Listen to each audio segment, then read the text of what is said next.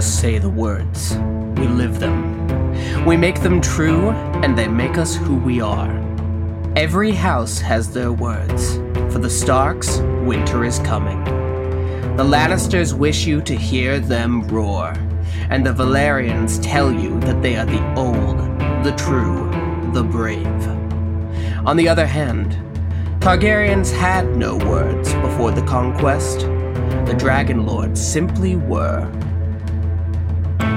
All knew them, and when Aegon the Conqueror dominated Westeros, he and his family became Westerosi, and they chose their words wisely. For in the century since, nothing has defined them more than fire and blood. This is a watch party of Ice and Fire. We are your hosts, Solar, Constance, Uzma, Morgan, and myself, Sam. In this podcast, we will be talking everything and anything a world of ice and fire. In this episode, we'll, we'll specifically be talking the new Game of Thrones prequel series, House of the Dragon. We'll be going over details you may have missed, lore related to the show, set pieces, costume designs, and of course, getting into each episode. This week, we're talking about the first trailer released. Be sure to listen and, play, and pay close attention as you can elevate your Maester's rank and win links by listening to the podcast and answering our trivia. So before we get into our breakdown of the episode and the trailer, uh, we're going to start with our first segment, Love and Lore. Uh, this time on Love and Lore, we're going to be talking about tourneys. Uh, tourneys are grand social events thrown by a noble family to celebrate honor and chivalry or a special event such as a name day or a wedding. Uh, tournaments also allow for noble families to show off their wealth due to tournaments being extremely expensive. Tournaments can last for a few hours up to a week. There really isn't any set time. The event features contests of uh, martial prowess, such as a melee, where a bunch of fighters battle using various melee weapons until the last man is standing, or woman. Must be knocked over or made to yield. Uh, there's also archery. Um, this is who is the most accurate. Axe throwing, also who is the most accurate. But most notably, we have jousting. Mountain knights charge one another with lances, attempting to knock each other off their horses, and whoever lasts the longest wins. In addition to these performances, we have um, puppet shows and mummers are put on all over the place. Uh, there's heavy amounts of food and drink are also consumed during tourneys. And while tourneys usually go without deaths, uh, accidents have unfortunately happened. Uh, what do you all think about tourneys? I think that they're a lot of fun. The pomp, the pageantry, the circumstances, uh, the fact that everyone's wearing their finest clothes, eat, bringing out the finest of foods, the finest of drink, uh, the Arbor Gold and the Dornish Red. uh, those those are the kind of things that you know George loves the details of that kind of thing. When J, George R. R. Martin gets into describing the joust, he talks about the barding, he talks about the food, he talks about the clothes. He just goes into such exquisite detail that it's so much fun to watch. And then when it's translated onto the big screen by HBO, it's even more exciting because you get to see all those little details made manifest. I just, I just now, I'd like to bring up the fact that you forgot about the most important detail of tournaments Uh-oh. political intrigue. Ah. Along with the pageantry and the tournaments and the shows of skills and, and shows of chivalry, there's always the backroom deals, the backstabbing, and the political picking of the new lords of which lands. Yeah, there's that is such a huge part, and and it also in the forefront. You also get the idea of what characters throughout Westeros have a leg to stand on in combat, right? Just uh, there's a point where Jaime Lannister in this in the series talks about how there are maybe two or three people who could actually fight him and survive. And how do you think he knows that? Because he goes to tourneys and he fought people and he actually tested his uh, merit against people. But it also makes you wonder what about the top notch fighters who don't fight in tourneys? They're the ones who always surprise you.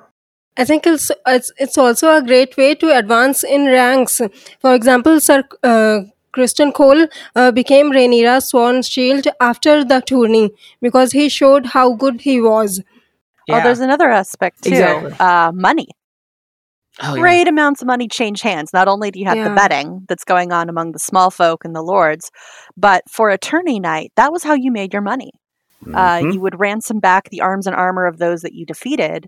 And if you were just a poor hedge knight, that's a great way to make some money. If you could take out one of the Lannisters and sell them back their own armor and weapons and horses, you could walk out with a lot of money. And on top of that, the prestige. Mhm. If you're a hedge knight, which is a knight that doesn't have a master or a lord that they serve, that's the best way to advertise yourself and say, hey, look how good I am. You want me in your service. You want me to swear to you. And it's that's another like an aspect. improv contest for stand-up comics. I'm good. Give me a series. I'm the best. Yeah, pretty much. It's funny we so we we mentioned or Solar you mentioned the the political intrigue. Um, I feel like to- tourneys themselves usually have had um, pretty big outcomes. Really, when we when we think about the World of Ice and Fire, there's always tournaments that kind of matter to the overall story. Story. Um, tourney at Ashford Mhm. Meadow, where Sir Duncan the the Tall's trial by seven, where Prince Baelor is killed. Big deal um, the tourney at White Walls, um, where the short-lived Second Blackfyre Rebellion happened, and Brynden Rivers kind of showed off how he is uh, kind of a badass. Or the Um, most the badass 20 in of Lannisport even. Westeros, yeah.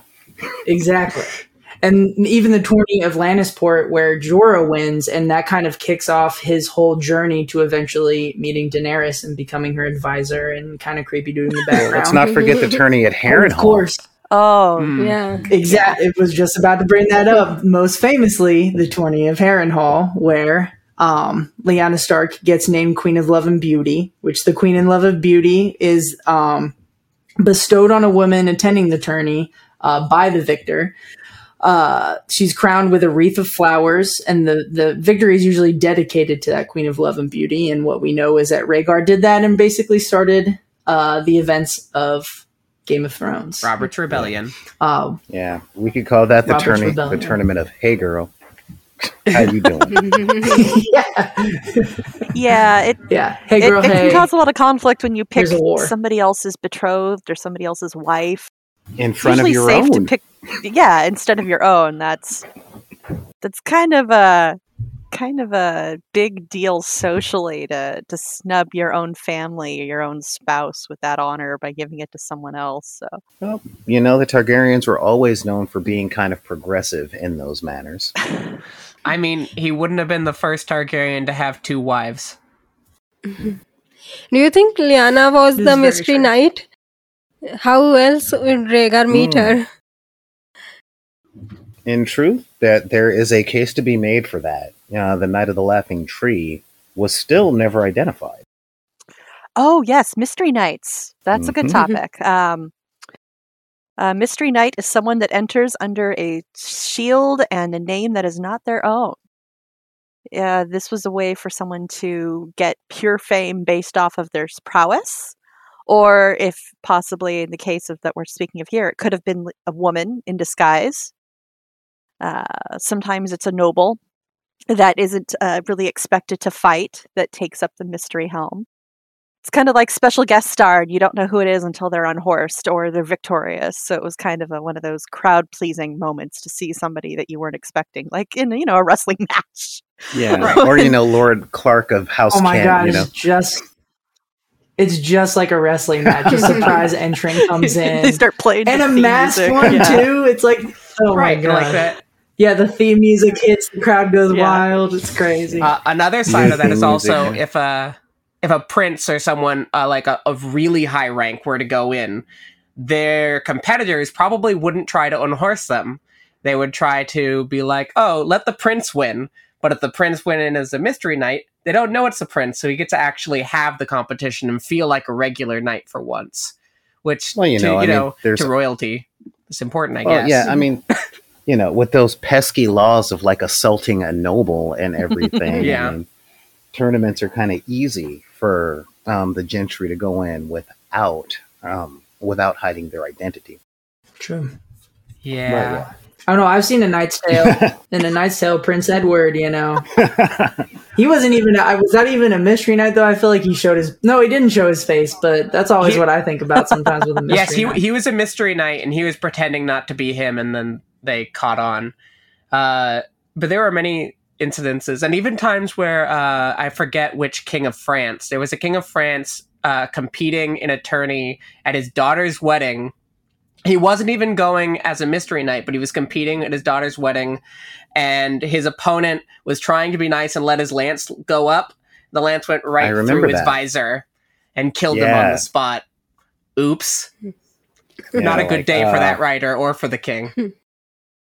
Yeah, but a really good day for next in line. So I'm sure. I'm sure the people watching probably had a bit of joy out of that too. I can't imagine all. Wow. Wow. Talk about a train wreck. yeah. I mean, you know, it actually makes me wonder if we had like joust with um our current form of government that we got going. Oh God. Would we have like Simon from American Idol sitting on the end going, Well, you know, um, you're barely okay as a senator, but that's not that's not singing, you know. I, I would I would rather plug my ears, you know. and now get on this horse and charge Yeah. at someone else with lance, yeah, exactly, exactly. It would make the presidential race a lot more interesting. You know, honestly, there's I could actually see like Cory Booker doing good in an archery contest. You know, kind of pulling the Robin Hood type thing. Hmm. Absolutely. I would I would definitely tune in for the debates way more if it was, a, if it was, Trauma combat. if it was jousting. Oh Yeah. my god. Yeah, a sword and shield duel to compete about infrastructure. That's And we need high speed Uh, what's rail. your- Grab your yeah. sword. What's your view on climate change? I don't know. Give me a lance and a horse and we'll get it done. We need to get off fossil fuels and go back to horsepower, like literal horsepower. Yeah. Well, that is our For the Love of Lore segment. Um, moving on, we have The Dragons in the Details, where Constance and Uzma will be going over small details you may have missed in the last episode. With this one, it'll be the trailer, uh, as well as the fantastic costumes, props, and sets used. After you, Constance. What we're going to do is we're going to put up some video clips. Um, now, we're going to share the screen if you're watching this from the video, but if you're listening to the on the audio, we're going to give a textual description of what each screen is, so that way you can get an idea of what it is that we're looking at. Uh, but we're going to post the link to this with the link to this podcast, so that you can watch along and follow the details. So, Uzma, do you want to take it away? Sure. At the very beginning of the trailer, we see the words 200 years before the fall of the thrones. It says before the fall of the thrones, which means it also counts 8 years of Game of Thrones. So I think season 1 will begin in 105 AC when Ra- King Viserys held Rhaenyra's ceremony. Hmm. And from 105 AC to the very beginning of Game of Thrones, which happened in 297 AC when Will was killed beyond the wall. Uh, it happened in 297 AC, so that's 192 years. And if you count 8 years of Game of Thrones, so that's exactly 200 years. What do you think about this, Constance? I think it's a great marketing scheme. the the perfectly even round number sounds so tempting. It's you know 197 years before Game of Thrones. Just rounding it up to 200 makes it sound, even if it's not exactly 200, based on when they started the the you know the Game of Thrones the the original series. It's still a good enough number to work off of, and I think it's a, an appropriate number. So the next thing we're going to look at here is a shot of Viserys sitting on the Iron Throne. Uh, it's a really good shot of his hand, in which you can see that he's got the Targaryen ring with the crest, the three-headed dragon, and he's also carrying a blade with him.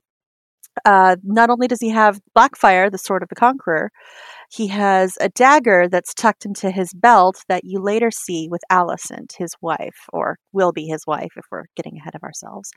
Uh, but you can see here in the picture that we've got it illustrated. It's what you might have seen before if it looks a little familiar. It's the cat's paw dagger that was used to kill Ned, uh, attempted to kill Bran Stark, that went through Littlefinger's hands at one point and was traced back to the Lannisters. Uh, so it this is where the Targaryen blade comes from, and we know it's Valyrian steel because that becomes very important. uh, but you can see here that it's with the king at this time.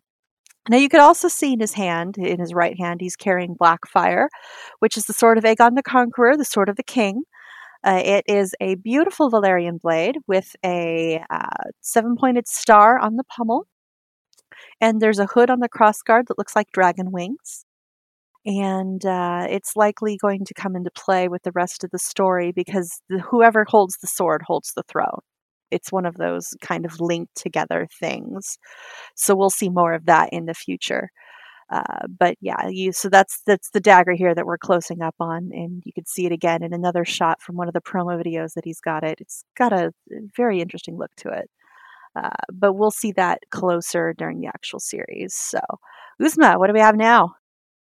Then we see Daemon Targaryen fighting in the tourney, and he's wearing a black armor, which seems which has black uh, dragon scales, uh, that which has scales that looks like a dragon scales on it, and he's also wearing a helm with uh, what looks like a dragon's uh, wings, and it has uh, red uh, silken streamers his armor kind of reminds me of Rhaegar's armor uh, because Rhaegar also owned a black plated armor with uh, uh red uh, rubies or Targaryen sigil on its breastplate, and he decora- he also decorated his helm with uh, red, uh, gold, and orange streamers, which were supposed to look like flames and I think we can see the resemblance here. And he's also holding his sword, Dark Sister, which has dragon's wings on it and a dragon egg on its pommel. What do you think about it, Constance? Oh, I love that sword. It's an absolutely beautiful design, and it just screams I'm a Targaryen. Dragon's wings and dragon's eggs are the things that that set them apart from the rest of the Westerosi. So I love it. Uh, I I don't know if it matches Rhaegar's armor. We can't see the front to see if it's got the rubies that that were so famous in the description of Rhaegar's uh, plate. But for now, we know at least that he's going to be fighting, which is exciting, and that he's going to be wielding his uh, official Valyrian steel blade. So that's always fun. Uh, next, we come to a very important scene that shows the Velaryon family entering the Great Hall for a banquet, possibly a wedding. Hmm. Uh, no spoilers here, but you get a good look at the family. They all have that white hair, the Valyrian blood, the white hair and the pale eyes, which is the signifiers of those of the, the doomed city. You can see here that we've got Steve Toussaint playing Lord Corlys, and then there's his children. Uh, that's his son Laenor there. And then you could see his wife, Rhaenys. She was a, played by Eve Best. She was a dragon rider, also a Targaryen that married into the family. Uh, you can see that they're all wearing their finest. They are dressed to the nines for this occasion because it is a royal feast, possibly a wedding. Like I said, uh, you can see. Look at the gold. There's a gold necklace on uh, on Laenor that's absolutely gaudy. it's got multicolored stones and circles, and it's and he's wearing a gold surcoat, and it's just absolutely horrible. I love it. Uh, but you could see the seahorse crest there on uh, Corlys, which is the, the crest of the uh, Velaryon family, the, the, silver seahorse on a field of blue, which we'll also see in the next shot. Uzma? In the next shot, uh, we can see uh, the banners of House Targaryen and House Lannister hanging on the wall uh, behind the Iron Throne. And uh, if you just a yeah. quick correction, that's Velaryon, not Lannister. Sorry, uh, House Targaryen and House Velaryon uh, hanging on the wall. And uh, if you'll focus, uh, House Targaryen's banner has black fringes on it, which will come up later and uh, sitting on the high table we have Lord Lyonel Strong, who was the master of laws, and King Viserys and his daughter uh, Princess Rhaenyra, and there's also an empty chair next to King uh, Viserys, which belongs to Queen Alicent, which makes sense because he was always stuck between his queen, uh, his queen and, and his daughter. and uh, if you'll focus on the right side, you can see the some carvings on the wall. It looks like Aegon's conquest because the dance hasn't happened yet, uh, and it looks like a dragon attacking soldiers. You can see that uh, the men are wearing armor and helm. so it it seems to be depicting some kind of war just like robert's rebe- we saw robert's rebellion and the in the opening credits of game of thrones. So i think this is showing aegon's conquest. What do you think about it constance? Yeah, I, I like the distinction they're making, and I'll go into this point a little later, uh, between the throne room during the time of Robert's Rebellion, when the Baratheons held the Red Keep, to what the Targaryens' Red Keep looked like. And these little details, like you could, if you're looking at the up close, it does show a dragon flying over a bunch of soldiers. It looks like some of them may have bows and arrows, and they're trying to fight back valiantly. But as we all know, that doesn't work too well against a dragon. Uh, so this is a really nice way to kind of put a distinction between the two throne rooms and the style of, of how things have changed in the 200 years that have passed. So yeah, I, I, and it does kind of remind you of the opening credit art with the circling the sun and the bands showing Robert's Rebellion. So it's kind of a nice throwback to that. Uh, so that's there. Oh, next we've got uh, Alicent Hightower. She uh, is the second wife to King Viserys. She was the nursemaid to the old king Ye- and was uh, rumored by some of the dirtier gossips to have been his lover. But, you know, that's just the salacious things that you get at court. Political intrigue, right? Like we were saying earlier.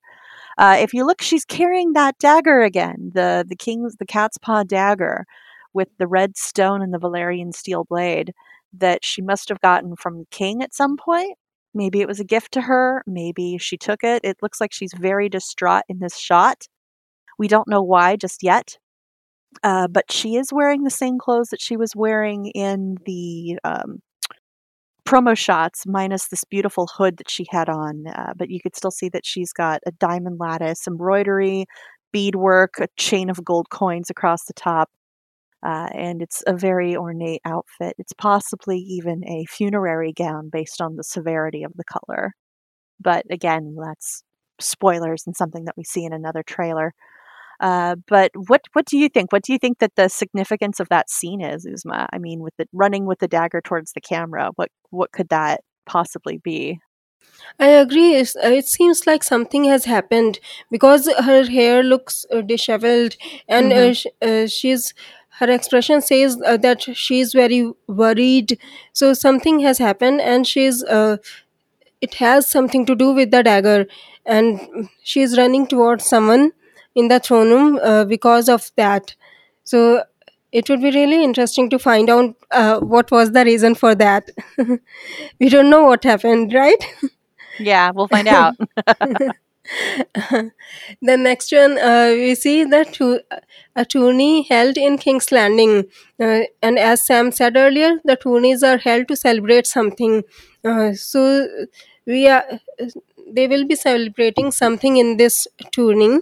And uh, it seems like Rhaenyra uh, and Alicent are attending the scene, uh, scene and they are very young and Alicent seems to be wearing the same dress she was wearing in the promo pictures where uh, Rhaenyra looked very sad and it looked like uh, was consoling her.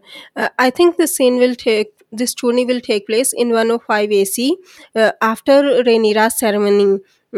And you will find out what it was about later.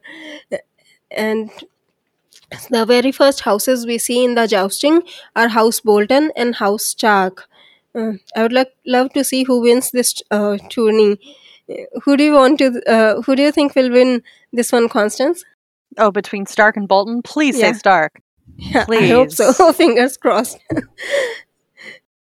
and uh, after that, um, see a tourney between House Tarly and House Whent. Uh, House Whent's sigil has nine bats on a yellow field. So if you'll count the bats on his shield, there are nine bats. So uh, this tourney is between House Tarly and House Whent, and we can also see some other banners like House Lannister's banner, and there is some another ba- banner. Uh, I can't tell which banner it is. The closest I can think of is House Lefford. Who do you think this banner, uh, banner belongs to, Constance? Oh, I, I have no idea. Uh, HBO is known to change the art design from Yeah. what George has envisioned. So it could it could be a house of prominence if, since it's right there next to the Lannister. It could just be one of the houses that we haven't seen yet and maybe we'll be introduced to. hard to say. It it's really it's really hard to see from this this. It just looks like the sunburst on a blue field, which doesn't correspond with any of the houses that we're aware of. So, guess we'll have to wait and find out. It looks a little bit like House Stark's banner, but the colors are different. Yeah, it's it's a color flip, which HBO's been known to do, but we we won't know until we actually get there. yeah. After that, uh, we we see a jousting. Uh, two uh, knights are charging towards uh, each other with lance, and uh, it seems like the uh, knight from House Whent will break his lance against the shield of House Tarly. And as Sam has mentioned earlier, once a knight is unhorsed, he loses a tourney. And as you can see, the knight from House Whent would unhorse the knight from House Tarly. So what do you think about Now this? we all remember House Tarly from Game of Thrones. I mean, that's the house that Sam was from. Yeah. Uh, so it's kind of nice to see them use a little a little more again. They've they've already got that art asset. Let's use it again. All right. So let's see what we have next. We have a sword fight. Oh, so exciting. Uh, this one looks like that it's in uh, Val- Valarian's Keep. I don't think this is the Red Keep at all based on the doc- the documentation and what we can see here. It's uh, Laenor Velaryon versus a dark-haired young man. We're not sure who that character is just yet. It's kind of hard to see in this picture. But the more interesting stuff is the background. Uh, you can see that there is a dragon skull, a very small one, on the table back there there's a beautiful painting of a dragon longbow ship on the back, which might be the Driftmark, uh, showing them, you know, transporting Aegon the Conqueror's troops and everything over the sea, the narrow sea. Uh, so that's and that's a unique style of ship that we don't see very often is the dragon-headed prow. So that that might give us a little more information about the family and, and what they've done. Uh, but the other really kind of cute detail is a little a little sea urchin or of some kind or a spiky helmet there on display on the side, which again has to deal with uh, the Velaryons, uh, the sea snake Cor- Corus's uh, travels. He brought back all kinds of interesting things on his journeys across Westeros. The most Mhm. interesting, I would have to say, was his attempt to bring back elephants, but that didn't work. They all died Poor elephants. but he was he was the richest man in all of Westeros for a while, even more rich than the Lannisters, which is a pretty impressive feat. So Lord Corlys uh, had a lot of really interesting things that he would do for the sake of the Targaryens, even more than you know being part of their. The, normally, he's master of ships. I don't think he is in this in most of the storyline. But uh, Lord Corlys did indeed try to bring back elephants at some point. I wish we could see that. That would be fun to watch. Dragons versus elephants probably not much of a contest. Uh, Yeah, but let's close wa- this out. Let, What do we have now? We've got lots of spiky bits, huh? yeah, the Iron Throne. and uh, after that, uh, we see Rhaenyra entering the throne room, and she's walking towards the Iron Throne, and someone is sitting on the Iron Throne. But we'll come to that later. And on the right hand side, you can see the Targaryen banner, which has fringes on the mm, sides, and House Velaryon's banner. Mm, So it the scene might take place after the feast, uh, or and I can also think of another scenario which I'll discuss later. Uh, and if you'll see, uh, there is uh, cleaning some uh, cleaning going on. You can see a ladder and a bucket near a column, and it seems like uh, the someone is leaving the throne room.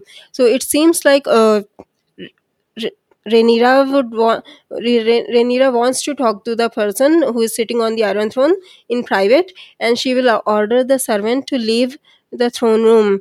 It's either that, or it could be one of Rhaenyra's. Uh, maybe Rhaenyra will have some kind of visions. I've heard rumors that there might be vi- dreams and visions uh, in House of the Dragon. So if that's the case, uh, it might be. Uh, maybe she's seeing it doesn't look like the person sitting on the iron throne doesn't look like either Viserys or Daemon.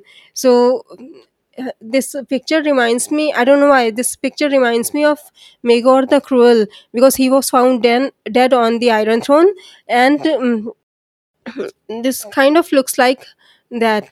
So if that's the case uh, maybe she has some kind of dream and vis- vision and she saw the person who killed uh, killed the mm, mm, killed Maegor the Cruel. What do you think, Constance? I don't know. Um, I I don't think that there's been any basis for that in the actual text about visions or dreams, and I don't see why Maegor the Cruel would come into play in this situation. It Yeah. doesn't really have a lot of bearing on Rhaenyra's story. Uh, but I guess we'll find out. I mean, it's another one of those things where HBO is taking liberties with the text and kind of going their own direction, which makes it fun for those of us that have read everything. But at the same time, some stuff does come out of left field. But while we have it up, I want to just point out the Iron Throne while while we're looking at this shot. The Iron Throne in this time period is very different from the Iron Throne that Robert sits on during his rebellion. This has a lot more swords left and right of the throne. The throne itself is built up about three or four more levels than the actual throne was in uh, Game of Thrones. This is more in keeping with George's vision. If you've ever seen any of his artwork, uh, that he's that he's had done. The throne is about three stories tall and full of nothing but spiky bits. It is swords and swords and swords all melted together by dragon fire.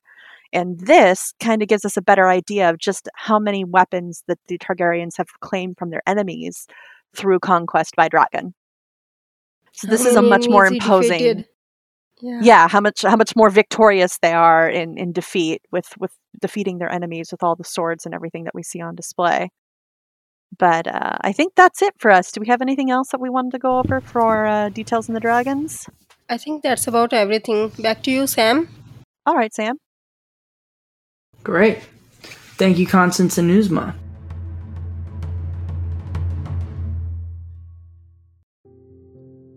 Hello, everyone. My name is Jordan Reynolds, and with my friend Katie, we are both working to create and share art for all of our favorite fandoms at Four Cats Boutique on Etsy. We have bookmarks, so many stickers, earrings, prints of all sizes, super small, and all the way up to 24 by 30 inches to really show off all of your favorite characters. We have coloring books, keychains, and always more on the way. So if you want a Hobbit Hole bookmark, or a set of Legend of Zelda Korok earrings, stickers for all of your favorite Marvel characters, or a big wall art poster of the Night's Watch vows words so that you can recite them every time you need to pump yourself up, head over to Four Cats Boutique on Etsy. That's the number four and cats with a K. You can even use the code WatchParty10 to get a 10% discount. That's Four Cats Boutique on Etsy.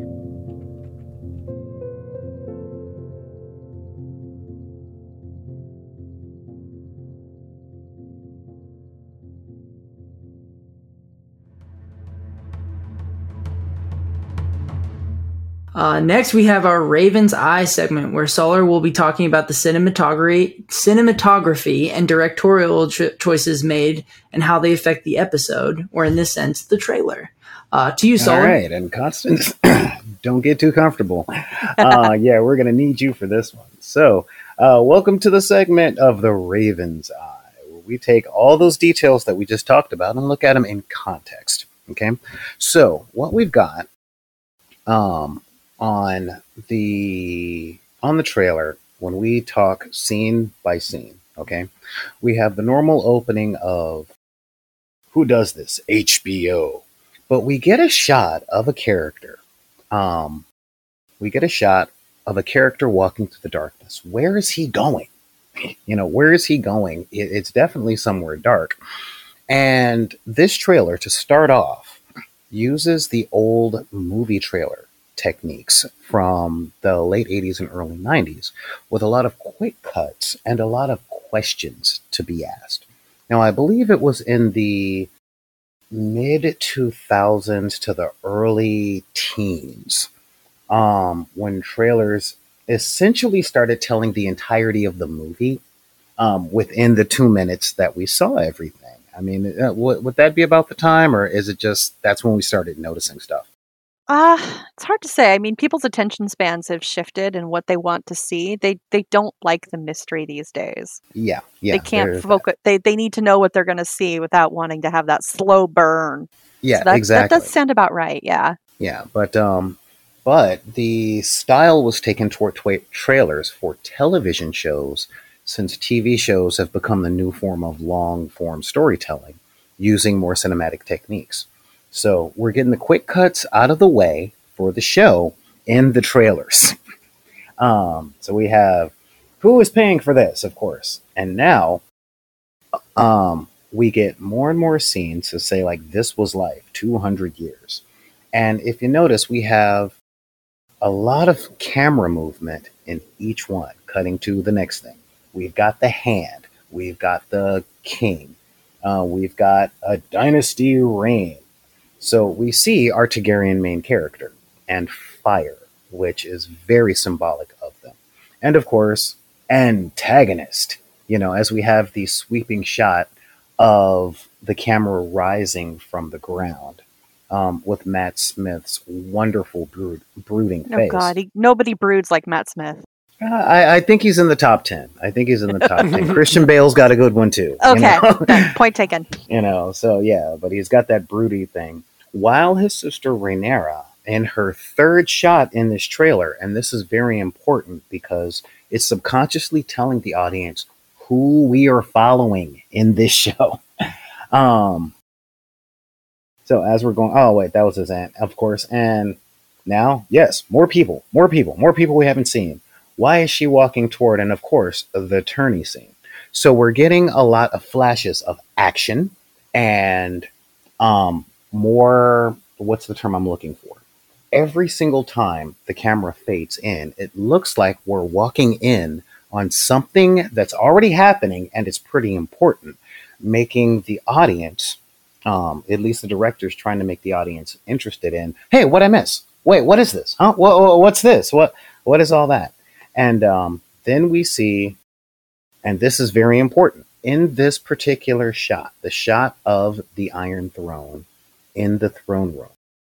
We linger on this shot for about two seconds, and we have slow camera movement to show the Iron Throne is different from what y'all remember. hmm Um, and of course, once we fade, we get guess who the main characters of this is? Look, fire, dragons, all that stuff.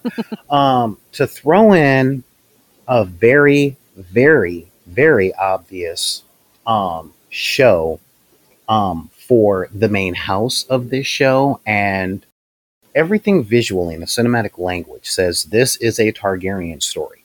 Okay, that is that is what this is. Um, they're really pushing it with a lot of um with a lot of the shots, specifically white hair, the Targaryen white hair. We have one shot, um, at least five different shots in this one minute and 17 seconds of people with white hair.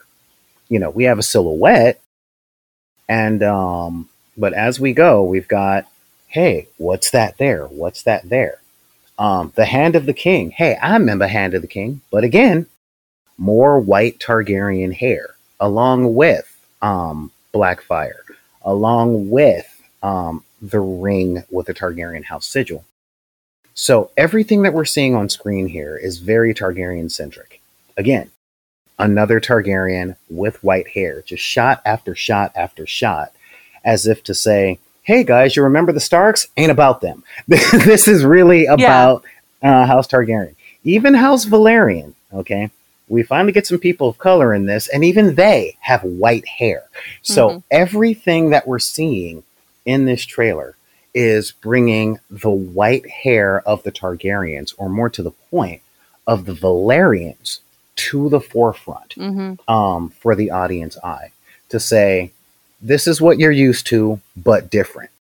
Um, even in what looks to be a duel inside the Velaryon castle, we have another white haired person fighting someone whose hair isn't white, which evokes images of Robert's rebellion. And then we get to see the Targaryen throne room. Not the Baratheon, not the Lannister, the Targaryen throne room. Mhm. Um, its lighting is very interesting when you look at it as the camera moves through it because you can see the darkness of the room is juxtaposed by one light in the distance. Okay. Almost like being attacked by dragons at night, especially since we're looking at things through a filter of blades.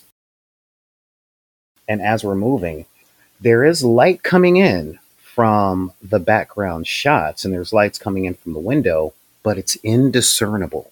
Is it dragon fire? Is it sunlight? Is it something otherworldly like magic, which the Targaryens were known for? Um, and once we start approaching the throne, it is, as you guys said in the details section, much more imposing. I mean, when we first see the Iron Throne in the Game of Thrones show, it was like King Robert was like, "Man, clean up all this stuff. Keep the chair, but but move the floor. I I don't want to trip and fall over something." Um, and this looks like an uncomfortable place to be from every single angle. Now, in the artwork, as you talked about earlier, the Iron Throne is like three stories tall, so it looks hard to climb up just to sit down. Well, And, that's, um, that's actually a story point too. Yeah. Uh, it, it said that the Iron Throne will reject anyone who is unworthy. Yes, you know, and that the throne was supposed to be an uncomfortable place for anyone to sit because anyone comfortable with power doesn't deserve it. Now, from a production standpoint, okay, this is prop design and set dressing and stuff. To make that throne as high as, say, um, an airplane, an airplane hangar, um, that would be ultra, ultra impractical Yeah. um, from a production standpoint. Not just building the bleeding thing, but filming it week after week after week with actors' insurance and stunt plays and all that stuff. So it was a wise design to have the sword spill away from the throne and Mhm. further and further away. Um, cinematically, as um, we're pulling up the shot here, um, cinematically creating another psychological barrier between the king and the court.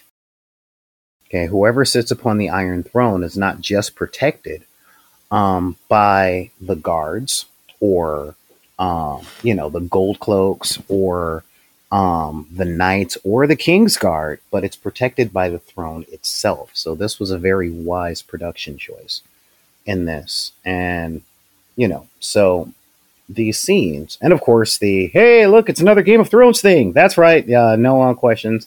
Uh, Game of Thrones, House of the Dragon, um, which is Same a lot better font. than Same font, yeah, same font, tying it in. and of course the yeah. Now sign up for our streaming service. So um, so the emotional invocations of all of this trailer, from shot to shot to shot, evokes three major things, which is what am I walking into? um, from the opening shot of someone, Matt Smith, um, walking in darkness with a torch into darkness with a torch. Where is he going? Where am I, the audience member, following him? Um, and then we walk in on various conversations from various distances. So the show, um, according to this trailer, at least, this trailer invokes a feeling of curiosity of what am I walking into? Second, outsidedness. So this very much looks like um, the trailer is giving the impression that the audience should take the third person omniscient point of view. Like this is not a place for self insertion. This is not your story. We're not going to have a Jon Snow. This is their story. Look at them being stupid. You know, uh, that kind of. And um, a sense of a different time with the same problems, you know, the same fights of tournaments, political intrigue, weaponry, and politics, you know, so very SOSDD when it comes to the workings of Westeros. So, um, this is just one filter to look through this with, but I can very much see the directorial intent on that. Now, what do you see when you look at the trailers um, using the camera movements and which shots they pick? Like, what what are what are the emotional evocations for you when you see this? Other than, oh my god, this might look as good as the last show. Let's hope it ends better. Well, let's open it up to everybody else. I mean, let's, you know, Morgan, you look very thoughtful. What what kind of emotions does this evoke for you? Well, okay, so if we're talking about the whole thing, it's Mhm. got so many emotions for me, especially because Targaryen is my favorite house. Um, I have a Targaryen banner. Uh, and a Targaryen seal. Uh, anyways, the just watching these characters who I know quite a bit about already, so I love them, uh, and just seeing these moments, and overall, it has this sense of foreboding action, right? Things are gonna go badly. I can tell that just from the trailer. Things are not gonna go well for these people. It's gonna go bad, and I'm gonna enjoy it. that's that that's that's the main thing is like all this action all these desires and whatnot it, it evokes the same kind of feelings all of game of thrones evoked which is all of this is going to happen and probably none of it's going to go the way any of them want it to That's a really, really good read on that. Because I notice when we look at the trailer, there is one thing that we can definitely see throughout the characters from shot to shot to shot, and that is a woeful lack of smiling. Hmm. So, everyone's scared the whole time every little thing is all about uh, either sho- showing off so that nobody underestimates you or showing the true fear of the moment such as um, when uh, queen alicent is uh, with the holding the dagger right? She looks terrified. There is a lot of fear a lot of action and a lot of uncertainty and mistrust through every single scene really, really good observation. Um, now, normally in this segment, we would talk about music and score, but this is a Mhm. trailer and not a full episode. So we'll be back next week to pick a scene or two from um, the show as it comes out and possibly the second trailer. So, with that, I want to thank you guys for um, listening to this and leave a comment, like in, in our little comment section. Let us know what you guys saw Yeah. or felt when it comes down to this thing. But um, back to you, Sam. Thank you, Solar. Uh, and now, the moment you've all been waiting for our main segment, Fire and Blood, uh, where the whole council will dig into some of the biggest moments that came up in this trailer. Uh, Morgan, I believe you have some questions for me. I us. do, and some of it's already been covered a little bit. So, uh, the the the first main question is initial reactions, and uh, obviously, I just gave you all my initial reaction, but uh, I'm gonna say, uh, Sam, give me your initial reaction to the trailer. I mean, I get my initial reaction was uh, whenever we see Daemon fighting, I just kind of like got all hyped up. I was like ready to go for it. Like the hype is happening. It's confirmed. Like I was all excited. Like he, I, I, that was like the part where the trailer really became real when I was like, we're going to get to see like some really awesome Daemon Targaryen getting into it. So I think for me, that part was like, the when I was like, okay, I'm really excited for this show now. Like, uh, you know, dragons are awesome. I love the dragons, but it's like those kinds of things, like these like legendary characters that come up where it's like, you know, we got a lot of stuff in Game of Thrones, but these are like the legendary characters. So I guess that was like the part where I got really excited about. But uh, so what about you? Oh, me? Um, my initial reaction upon first watching this trailer was, "Where are my lizards?" I was coming exactly from me, the me opposite too. end Me too. because I'm like, you know what? I had to wait 730 pages and 10 episodes before I got my dragons. I saw a pretty girl carrying some rocks and putting them in a brazier, but but where my dragons at? This is this is like the dance of the dragons. So they're opening up the Targaryen Civil War, the the time when most of the dragons killed each other in history, right? So as as the book nerd that I am, I'm like, all right, now we're looking at you know a couple, at least two or three dragon fights per season, and I don't see any in this trailer. Uh, where, where, where am I? Dra- I'm seeing tourneys. Yet seen it. Um, oh yeah, they did some redecorating in the Iron Throne. That that's kind of cool. That probably has some artistic merit. Where are my dragons? that's what I was talking about. you know, and of course it was. It's always good to see Matt Smith on screen. Mhm. Um, it's really good that they're um, delving into House Velaryon because, quite honestly, um, the stories made it very clear with the Doom of Valyria, not many people got out, but two families did. One conquered the kingdom, the other moved to Dorne. So, so what's up with with the family from the South Side? And it's good to see them on screen for once. But really, where are my dragons at? That that's where I was looking for because we're supposed to have Solar, my yeah so my favorite part of that, you're like, where are my dragons at? But hey, Matt Smith, he's looking good. I'm glad he's there. well, you know, honestly, he had me from Doctor Who, but um, but um, given the history that this show is covering, we are looking at at least ten different dragon designs with different color palettes, different horn designs. Like this is their time to open up and get creative. And in the first trailer, we saw nothing. And I'm like, who's doing this? JJ Abrams? I don't want a mystery box. I want to see some dragons. So that's we where I saw came. briefly one shot of a dragon head behind a bed of candles, and it's so dark and so dim that it doesn't even mm-hmm. qualify. Yeah, I mean, exactly. it's like, was that an actual dragon? Was that a dragon skull back there? I mean, Could It have just could've been, been a a tiger. Statue. it could have been a statue. yeah, We it didn't felt see like a anything. dead, de- um, like uh, the death of uh, funeral of a dragon. yeah, it Yeah. could have very well been a dead dragon. yeah, you know. exactly. And we got those. We got those all. You know, we got those in a storage closet in the in the last series. I'm like, you know, Yeah. give me some air fights. Give me give me some dragons and some creative fights. Patience. We just have to be patient. All right. Uh, what about you, Uzma? What's your initial reaction? The first thing I noticed was the music. Uh, when I watched the trailer, uh, the uh, when I heard the Game of Thrones music, I, it just hit me how much I missed Game of Thrones. Like I, I didn't like season eight, uh, and I thought, uh, okay, uh, I won't watch it again.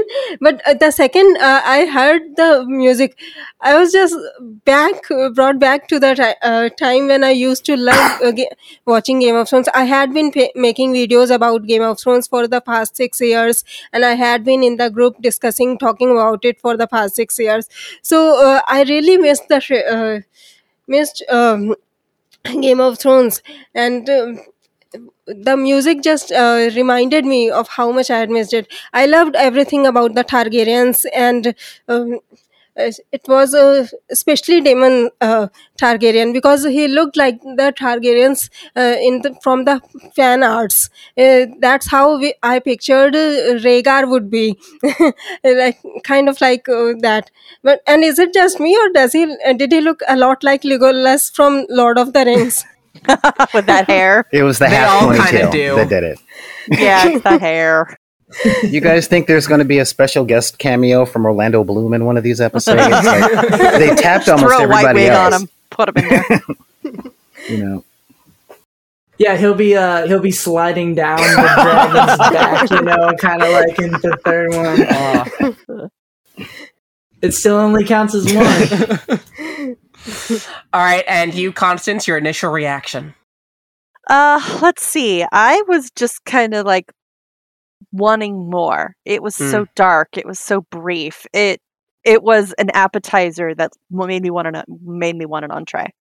Yeah, I feel Like that. everything was so short, so quick. But that was the intention was to kind of give you here's what you're going to see. This is just one piece of it. Here's a completely different piece of it. Here's yet another piece of it.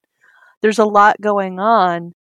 So we're not going to string it together for you. It's like Solar was saying, this isn't the here's your movie in this course of 2 minutes. It's here's the buffet.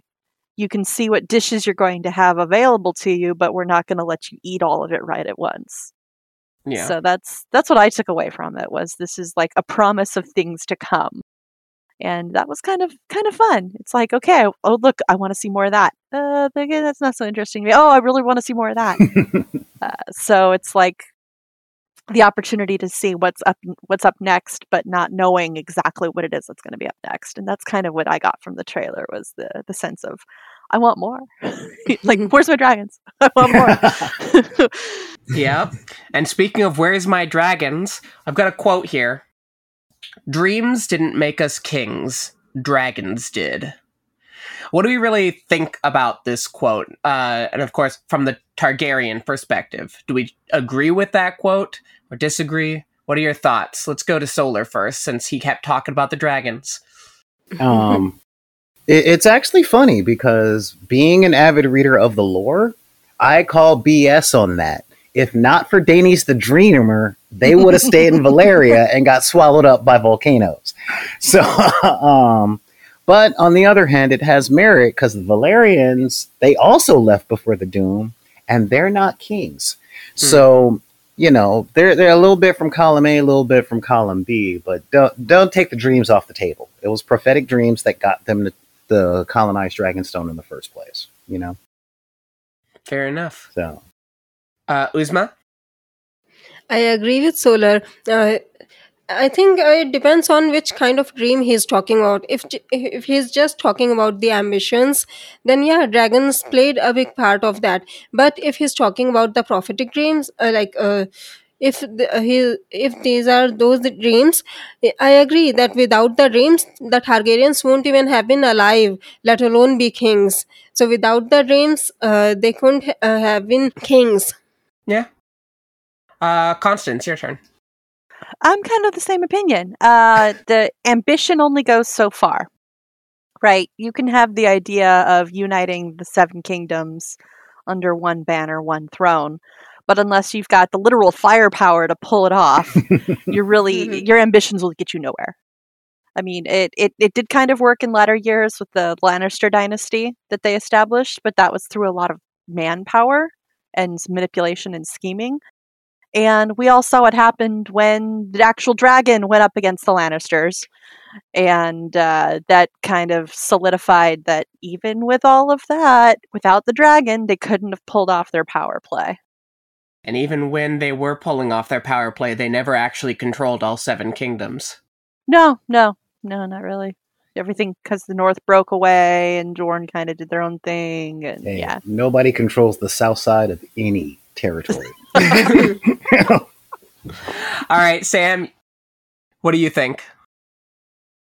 Uh, I'm gonna have to say I think I think that I agree with that quote. I, I do think the dragons, without the dragons, they weren't gonna be kings. You know, we we can say the Danes got them there, but the dragons are the ones that kind of got them the kingdom. I think. Like you look back, like the Field of Fire. You know, Balerion basically just wiped out entire families. So uh, yeah, I, I would say that that's a pretty it's a pretty accurate quote. I would say. Yeah, Morgan. What you yeah, I, I have to go with the dragons here. The no matter what the dreams were, no matter what they were, the Targaryens would not have had the ability to conquer. The sheer force that they were up against was insurmountable considering how much force they had to bring to the field without the dragons. They needed armies even with the dragons, but without the dragons, their armies would have been toast. Like, they were crunchy small compared to the other kingdoms. And they didn't know the territory either, would be because Yeah. they were all imported. They didn't know anything about the terrain or about the survivability or any of those, you know, wonderful little details that makes an army successful.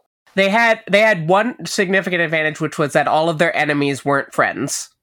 They were going up against a whole bunch of different kings who didn't all like who weren't all one unified nation, unlike say the Lannisters who were trying to deal with people who had been one kingdom before. Um, but with the with the Targaryens, it was a bunch of smaller kingdoms, but even still, those smaller kingdoms are not at the scale of uh, of kingdoms in the medieval era. They were massive, thousands and thousands of troops, e- easily, readily deployable. Yeah, without the dragons, they were screwed. That's my official statement. I'm, you know, I'm glad you brought up um, the scale because that's something that's really easy to overlook when you're looking at Game of Thrones without a history of studying medieval warfare. Um, Westeros is big. All of their castles are huge.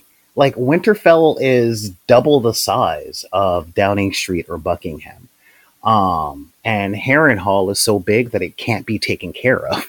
Like they, they just don't Yeah. have a staff that size. So, you know what? You guys are convincing me. I'm I'm, I'm changing my mind on that. you know, just thinking about what Morgan said, like I'm I'm seeing like dreams didn't give us maps of this big place. Dragons Yeah. did. you yeah, know? Yes. with with the dragon, you've got the tactical advantage not only of the fire breathing, but aerial scouting. Yeah. Yeah, literal Distance. air power What Yeah. what have we learned in modern warfare? Whoever has whoever controls the air wins the war pretty consistently. Uh, with a few exceptions, but pretty consistently. um, and then just as far as scale goes, I'm gonna s- I'm gonna point this out. Westeros is designed like England, the like um, Britain. However, it is the size of a continent. So they took all of England and expanded it to like 50 times the size. And that's just how we got Westeros, I guess. Which All right, technically I'm- makes Scotland the North. Yes, what do you think what what do you think the wall is? It's Hadrian's wall.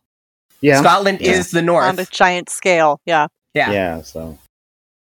Ooh. Uh, it, when when you look, I am a historical nerd. I can point out to you where everything is supposed to be in England. uh, anyways, moving on to the next question. Uh, so we you me- we mentioned the Valyrian steel dagger, the cat's paw dagger, um, and how that sparked significant conflict in Game of Thrones. Right, like that was an essential part of everything that happened in, in that show to come. It, it was right there at the beginning. Uh, what significance do we think it'll have in this series? I think it will play a very big part because, as we can uh, see in the scene, uh, Alicent's hair is disheveled. She's not wearing any jewelry. So it indicates that something big has happened. And since she is holding the dagger, the dagger is involved in it. And uh, she is running in a room full of people. She is the queen of Westeros. She is main- supposed to maintain her composure, but she is running in some. Uh, but something big had ha- has happened that made her lose her composure and she's running in front of everyone so it just uh, just judging fr- by this fact uh, we can say that it will play a huge part just like it did in game of thrones Yeah.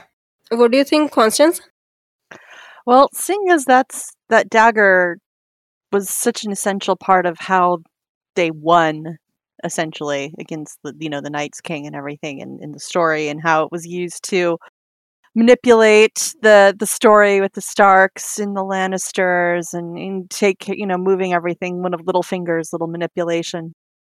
I think this is an interesting way of showing that and how it came to play into the next series. I don't know if it's going to have a prominence in this. Obviously, it does with some kind of with the attention that's been paid to it, the multiple shots we've seen of it. I think it's kind of more like a lead in and a connection to Game of Thrones.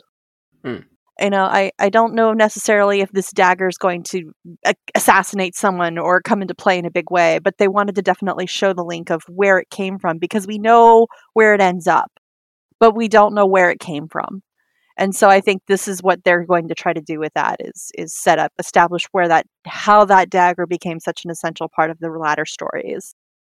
Uh, because if you look at if you look at it it showed up a, a lot in the in the seven in the eight seasons of game of thrones right? It's like mentioned in books it talks about dragon fire dragon glass.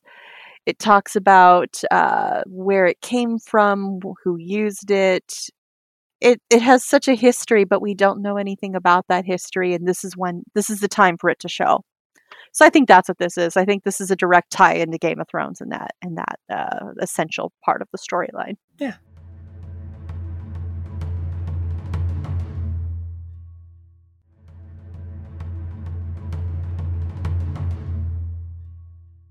What about you, Sam? Yeah, I mean, I think like I don't know if it'll kind of be like a like a plot point, kind of how it was in you know the A Song of Ice and Fire, how it was like you know the murder weapon or the attempted murder weapon and stuff like that. So I, I don't know if it'll matter that much, but I could see kind of like how Constance said, it's like a connection to the old show, so it gets people like oh, kind of like you know that Leonardo DiCaprio meme, like oh yeah, so like I think that it'll definitely be kind of used like that to just kind of get people like connected to the show. Um, I think I'm I'm hoping it'll actually get used because I also think that'll be kind of cool. So, but yeah, I think it'll be used, but I do not think it's going to be like a plot point like it was in the uh, in the other series. So, what about you, Morgan? Uh, well, for me, for me, I I think it's uh I don't know that it's necessarily going to be used violently per se. I mean, when you see her carrying it, she doesn't have um it doesn't have any blood on it, right? She's just holding it. However, that is the queen holding her husband's dagger, very, very scared. That's a pretty significant image right there, right? We know that it's a husband. They showed him in two different scenes wearing that dagger on his belt. And then you see his queen without him in the scene at all, holding the dagger, looking scared. And what do we know about the fall of kings? We know that everybody around them gets really scared really fast because power is a vacuum. And as soon as everybody, as soon as that person dies, you have to figure out your life and everything you want immediately. Uh, what about you, Solar? What are your thoughts? Um, honestly, I can see that it does play a part, specifically from the perspective of Valyrian steel in this story is the closest thing that we get to magic weapons. And mm. George has put very, very big emphasis on the rarity of magical artifacts in the sense of everyone has one, but most people only have one.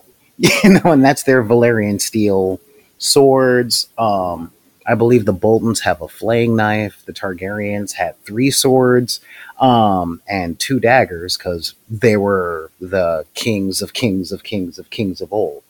Um, but I'm hoping that it doesn't play that large a part in the story. Um, one of the things that, um, and this is, this is just a personal thing, just a personal thing, um, but I am not a big fan of C3PO and R2D2 being in every single story attached to Star Wars A New Hope. You know? Mm-hmm. Um so when I see the dagger that was used to great effect, in my opinion, in the last show, it's like cool, but just a little bit of a member berry is enough. I don't want I, I don't want the argument of well, really, the dagger is the main character when it comes to the history of Westeros. You know what I Wait, mean? Wait, are you saying Valyrian weapons aren't the main characters? Uh no, I don't. I'm not saying that Valyrian. I, I wouldn't have a problem with Valyrian weapons. I would have a problem with that one. you know, because you know, I we're in the time where Blackfyre and Dark Sister are still there. So show mm-hmm. me a little mm-hmm. bit about them. You know, I, I still think Game of Thrones is a story of ice and how it split and came back together. you know, that could be it. You know, so yeah, but I, yeah, like I said, I, I'm afraid that the dagger will take its place amongst the pantheon of main characters, and I hope that that's not the deal because there's so much, so many other things in this thick, thick, thick um, world of lore. So um, a member berry or two in one or two episodes, I'm good. Um, the key to a plot point, I hope not. I, I really hope. All right. So I have uh, one more question for you all. So in the text, not even looking at the trailer itself, in the text, we have two very different versions of everything that happens in this time period. One is from the perspective of a maester, and the other from the perspective of someone named Mushroom. what do we know about uh, the core differences, and what do we think HBO will primarily use for this show? Let's start with you, Constance. I know you have a lot of thoughts on this. Oh boy, yeah. Uh, if you're going to be, I think it was uh, there's there's two other there's two other versions of the story, right? Like you said, there's there's two different ones. There's Septon Eustace, and then there's Grand Maester Munkun. And uh, then we've got Mushroom, right? So we've got a Septon, a, a man of the faith, a, a, holy person of the seven, who's going to be telling the story from a certain perspective. Then you've got a Grand Maester that's going to be telling it from a more, you know, neutral perspective. And then there's Mushroom. Mm-hmm. Uh, Mushroom is uh, you'll you'll I don't know if we're going to see him in the series or not he doesn't play that big of a role in the story other than as a storyteller right? He doesn't influence the actions quite so much as he reports on them. And everything he reports is as salacious and as dirty and as just downright weird as it gets. And i really so he's a writer that, for hbo He's a writer for HBO. Exactly. if they follow the route that they did with season one and two, where they used sexposition as a way to explain plot and explain story, then we'll definitely see the mushroom route.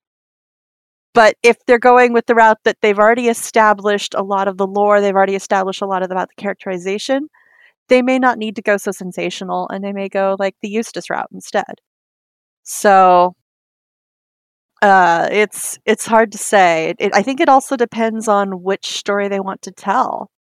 Do they want to tell a more historical, sweeping uh, saga, or do they want to tell like a sordid romance? I, I think that's really going to be an interesting directorial dis- direction when we get to it. That's Oh. that's my two cents. All right, what about you, Sam? Oh my gosh, give me the mushroom cut. the four hour, you know, hashtag release the mushroom cut, four hour episodes. And Uh, there went no, our PG know. I mean, thirteen. Like, I think it'll, I feel like it'll be probably like a little mix of both, honestly. But I, I mean, because there's some parts, you know, there's like, like I think Constance, you brought up, like there's rumors all over the court all the time, and sometimes those rumors tend to be true, and I feel like that's maybe when the mushroom parts will kind of Mhm. creep in. But uh, I, I think it'll be a, a, a mix of both. I, I would love to see the character mushroom like in action, though. I think that that would be like just kind of a nice like a nice little nod to book readers and lore readers of just like, hey, this is mushroom, and then oh, I think that'd be kind of fun. So yeah, but I think a little bit of mix of both. I, I'd say. All right, uh, Solar, what are your thoughts? Um, my thoughts are it's going to be told from the maester's point of view with some sprinklings of mushroom just to just to keep the umami in there. Um, Mhm. primarily because of um Grand Maester Mirwin, Moirin. Okay. Um we're not going to get the Septon's point of view because of their connection to Old Town and the Septon's hatred for the Targaryens. Um, that would make very good TV. I mean, even after Baelor the Blessed converted the realm and all that stuff, but um, the Septons were still hurt from the dissolving of the Faith Militant. Now, the Maesters are really the ones that killed the dragons in this time period. So, if a story is going to be told, it's going to be told about the stupidity of the noble houses and the killing of the noble beasts that are the dragons and leave them not culpable at all. um, it's it's going to leave them completely out of it to keep the illusion of neutrality. Um, Even though uh, the maesters that, you know, the Grand Maester is still working for the Targaryens. So um, one of the big things about these stories is everyone who reads them knows that they're unreliable na- narrators because it's in a time where the small council approved of everything that got published, and if they didn't approve, somebody could lose their hand for writing stinking lies. So, um, so yeah, the story that we get is going to be the most neutral and sanitized version that shows circumstances um, being the things that destroyed the dragons, told by the organization that wanted them gone in the first place, you know, and leaving them with their hands completely clean. Um, I'm I'm definitely with Sam with hashtag release the mushroom cut.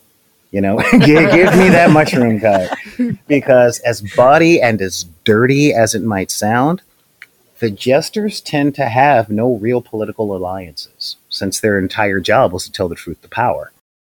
So, Yeah. you know, that would be the most um the most neutral and objective telling of the story um, because the embellishment would be with how many people were naked and who did what with a donkey and a honeycomb. You know, I mean that that Right. that would be about it. and whether it's an uncut mushroom. Um, all right, Uzma, do you have a question? Welcome to the dark side. Yeah. He does. He does talk about that. I think George is in Go ahead. I think George is an expert in making uh, you think that uh, yes, uh, this uh, maybe this event happened or that, and in reality, uh, truth the truth turns out to be something completely different. So, and since George is working with them, uh, it's possible that uh, both their accounts, uh, maybe both of their accounts were wrong, and the truth was completely uh, something else. Uh, so that would be a nice uh, twist for even the book readers because uh, the book readers think yes we know every, everything that happened and uh, while yes uh, Septon Eustace and Mushroom's accounts uh, at least confirmed the events that yes this had happened. They didn't agree on how it happened. Uh, so uh, since george is working with them uh, it would be uh, really nice to see if it turns out to be something completely new.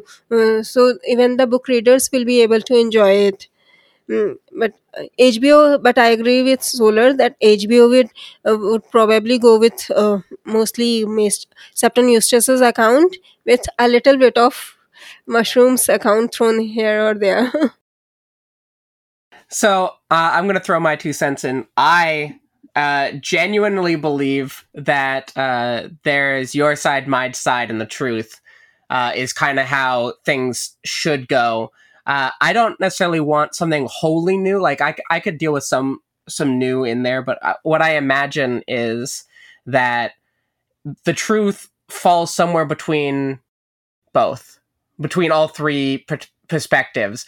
That they're all seeing the same things, but I'd like to see not just what the truth is, but how the truth can become so muddled to everybody else. Right? Like, how do the rumors go from A to XYZ? Um, so yeah, I'm I'm really hoping to see the truth shown as if it is easily redefinable as any of those possible outcomes.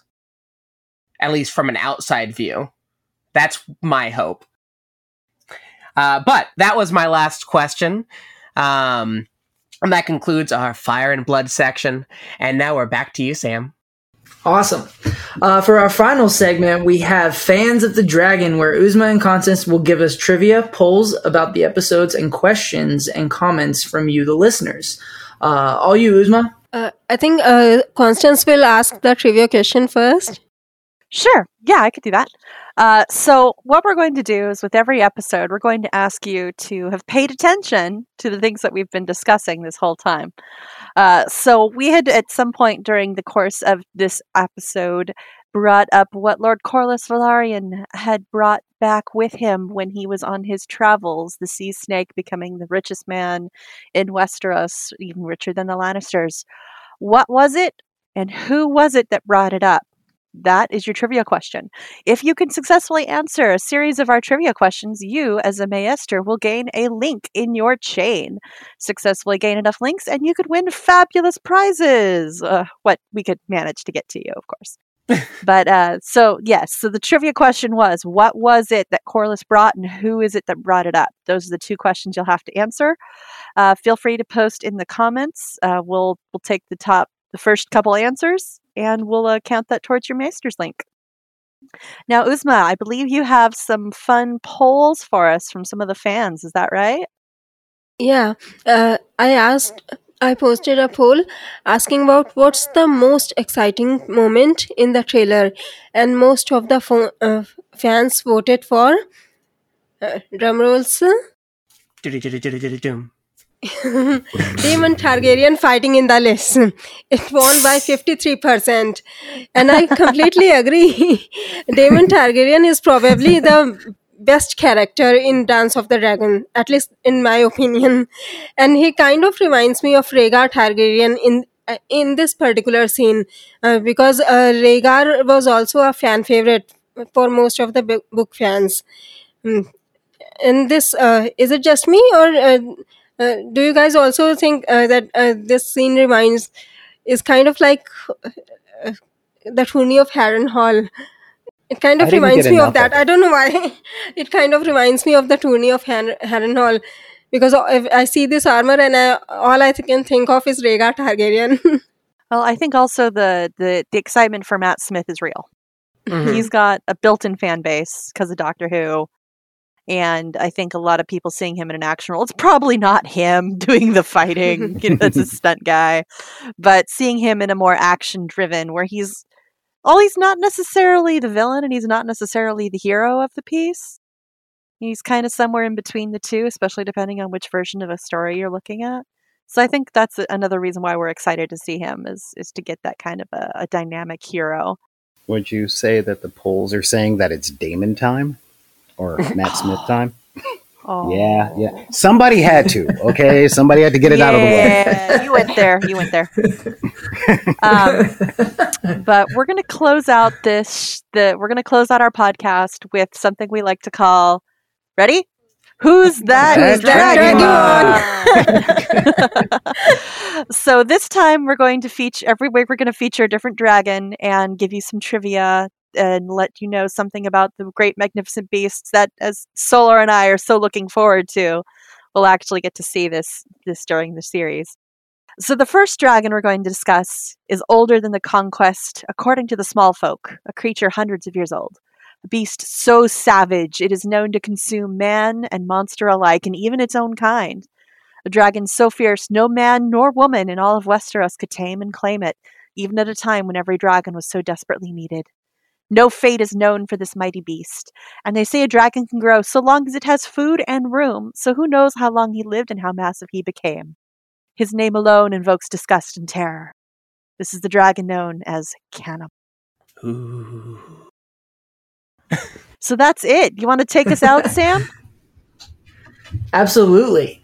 Um, before we go, we'd like to introduce ourselves and uh, what brings us to the podcast. Uh, Uzma, do you want to start? Yeah. Uh, hi, I'm Uzma. I'm from India and I have a YouTube channel called Ultimate Book Maniacs where I post videos about fantasy shows like Game of Thrones, House of the Dragon, Wheel of Time, uh, Witcher, etc. But mostly it's about Game of Thrones and House of the Dragon. I'm also a member of the small council of a group uh, of the third largest group of Game of Thrones uh, on Facebook, which is Ultimate House of the Ultimate Game of Thrones and House of the Dragon fan club. I love to read books, watching shows, and recently I've gotten into uh, anime, which I absolutely love, and I love uh, reading books which uh, mostly from the genre uh, young adult or fantasy books. Mm. And what drew me to A Song of Ice and Fire, uh, I when uh, around six years ago, one of my cousins uh, recommended Game of Thrones to me, Mm, and um, I decided to give it a shot. Uh, I thought I'll just watch one episode and then I'll get back to it. But before I knew it, I had ended up watching all the episodes that had been released at that time, uh, which was around uh, season three. And then the red red wedding happened. I just sat sat there for literally half an hour without doing anything. My mind was completely numb. I Aw. couldn't think of anything and uh, after that i just couldn't wait till season 4 i had to know what happens next.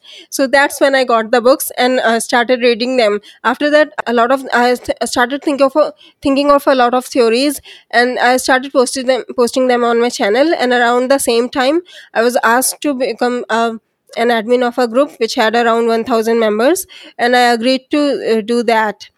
And let's get uh, get back to you morgan Oh, hi. Hello, everybody. My name is Morgan Bell. Uh, I was literally born into a world of history and fantasy because I grew up at the Renaissance fairs of California. Uh, I am a game master. I run a lot of uh, role playing games, uh, as well as I've run a couple LARPs. I love telling stories, writing poems, writing songs.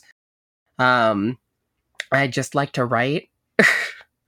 Um, and uh, I have run a few role playing games set in the world of Ice and Fire. Uh, and I always put a little twist on it, change one piece in history, do an alternate timeline. Um, my most recent one that I did was uh, what if Rhaegar Targaryen had won the Battle of the Trident, killing Robert Baratheon, and how would that have changed everything?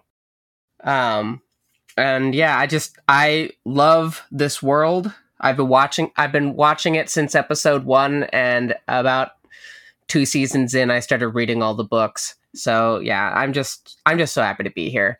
Uh, and I will also introduce one of my oldest friends, Constance. Your turn. Yes, I've I've known Morgan a very very long time. Uh, I also grew up the Renaissance fairs in SoCal, so uh, she and I have known each other through that avenue for a very long time. But that's where my love of history, creativity, costuming, music, dance, all of those elements that make all the details that make something memorable are, are what I love to to deal with. Uh, I I sew, I sing, I write poetry, I write stories. I'm a role player. I'm a larper. Um, and I got into the world of Ice and Fire through a friend at the Renaissance Fair that handed out a Game of Thrones, the very first book, and said, You need to read this. And so I was familiar with the books before the series came out and was super excited to see it translated into a visual medium and all those wonderful details that George had written brought into a brought to life in in the you know, real real time real world and the, the soundtracks are just incredible uh, and I fully recommend this. If any of you ever get a chance, if they ever do it again, to do the Game of Thrones concert experience, go. Mm. It is totally beautiful, worthwhile. But that's me, uh, hardcore nerd, hardcore visual learner, and uh, I'd like to pass this over to Solar, who also shares a love of the uh, cinematic and visual with me. Oh yeah. Well, Solar Gray, the cinematic sorcerer. Um, currently, I'm a content creator, but um, you know, you can find my stuff over at Twitch. Um, but let's see, nerd cred time. Da, da, da, uh, we're talking actor, singer, dancer, musician, or a backup singer. Really, I, you know, unless you need somebody to sing like Tom Waits, then I've got you all the way across the board. Um, yeah. So, uh, actor, singer, dancer uh, fire performer, um, wardrobe person, special effects guy. I'm also um, dyed in the cloth nerd. And when I say that, I mean I saw Revenge of the Nerds in theaters in the early 80s and said, that's what I'm going to be when I grow up. Not that I want to, but I just don't have much of a choice. Let me just learn this computer stuff. And, um, you know, um, you know, currently I run a channel, um, all things nerdy in the person to person space um, involving role playing games, uh, tabletop miniatures games, comic books, 3D printing, all of that jazz. And um, I got into the world of Ice and Fire, um, set the Wayback Machine for 2002. And I'm working at a role playing game store in Fullerton um, which was my first job after the comic book store I worked at closed down. And this was two years after I quit the Renaissance Fair. And one of my gaming friends, who he and I were collectible card players, and we really bonded over the um, Lord of the Rings um, card playing game from Decipher, um, way, way, way back in 2002. And he came in saying, "Dude, let me see, let me show you this other game, which was the Game of Thrones collectible card game." and I'm playing the game, and of course, I'm learning a little bit of the lore. And he's like, dude, you gotta read these books. There's like, you know, there's a total sales technique I'm using, which is dissecting your personality and only telling you about the parts that I know you'll like. And these Dothraki guys are like Mongols and Native Americans, and they've got bells in their hair and they keep a long braid. And I'm like, okay, that sounds interesting, but it sounds like fantasy, so I'm a little burned out on it right now. Um, and then I sat down. He gave me a copy of A Game of Thrones. And again, this is 2003, 2004. So the only books that were out were um, Thrones, Kings, and uh, Swords. And um, I sat down to read the book, and I was so bored. I was so tired of heraldry. And I'm like, okay, yeah, yeah, yeah, okay, flag, flag, flag. And then on page 73, when Jaime pushes Bran out of the window, I'm like, okay, what? and the rest of the books just went on like that. And next thing I know, I'm reading the family trees. I'm looking up the lore. I'm getting all the details. I'm seeing how on page 191 of book two, um, Stannis is eating peanuts, but on fi- page 15 of um, book one, he's wearing a hat, and those two things have got to be related in some way. So all the way down I the got big that reference. wormhole. I got that reference. you know, and um, yeah, thank you, thank you, thank you. Um, and you know, um, and I was part of as the Axis of Awesome. Um, said that part of people that waited six long years for a Dance with Dragons before the show came out, and um, he says ten years after Dance of Dragons.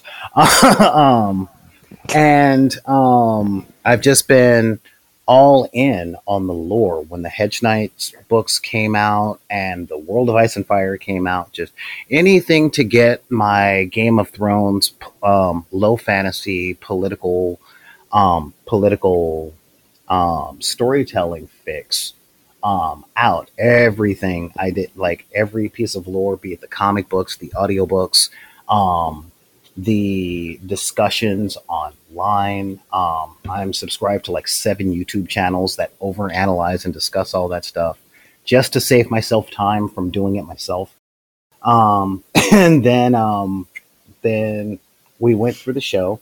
Um, you, I'll put my email address in the description for what I'm about to say. So this is not a reflection of the Song of Ice and Fire podcast that we're doing right now, but I didn't mind season eight from the perspective of a viewer.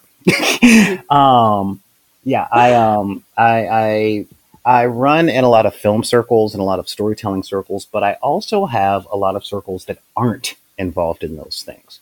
So I was riding the fence between the vitriol of the hardcore fans and the, you know, I kind of like the way that, that set out from the regular normal people that don't steep their lives in fantasy novels and filmmaking and storytelling and take workshops on writing.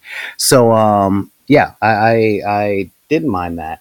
Um, and yeah, so now I'm here talking with you guys about all of this stuff, you know. So yeah, so back to you, Sam.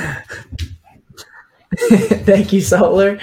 Uh, my name's Sam. Uh, I started, I got into the World of Ice and Fire uh, after the second season.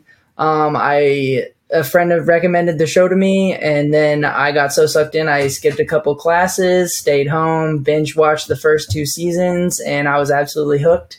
Uh, after the third season, uh, I, I wanted to know more, and then I got the books for Christmas, and pretty much I have Game of Thrones to thank for getting me back into reading. I wasn't really reading much at the time, but then after that, I was reading more fantasy, sci-fi, comic books.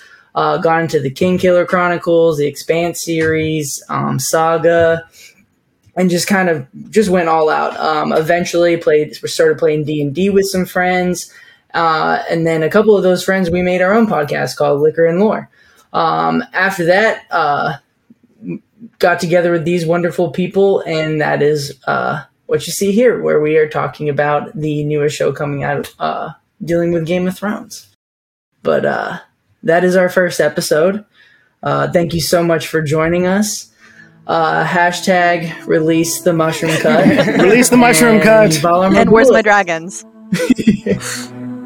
where's my dragons? Yes. Hashtag where's my dragons. Hashtag release the mushroom cut. Hashtag content warning. Anybody who watches Game of Thrones has heard much worse than what we're saying. Thanks, y'all. Have a good night. Later. Valar Morghulis.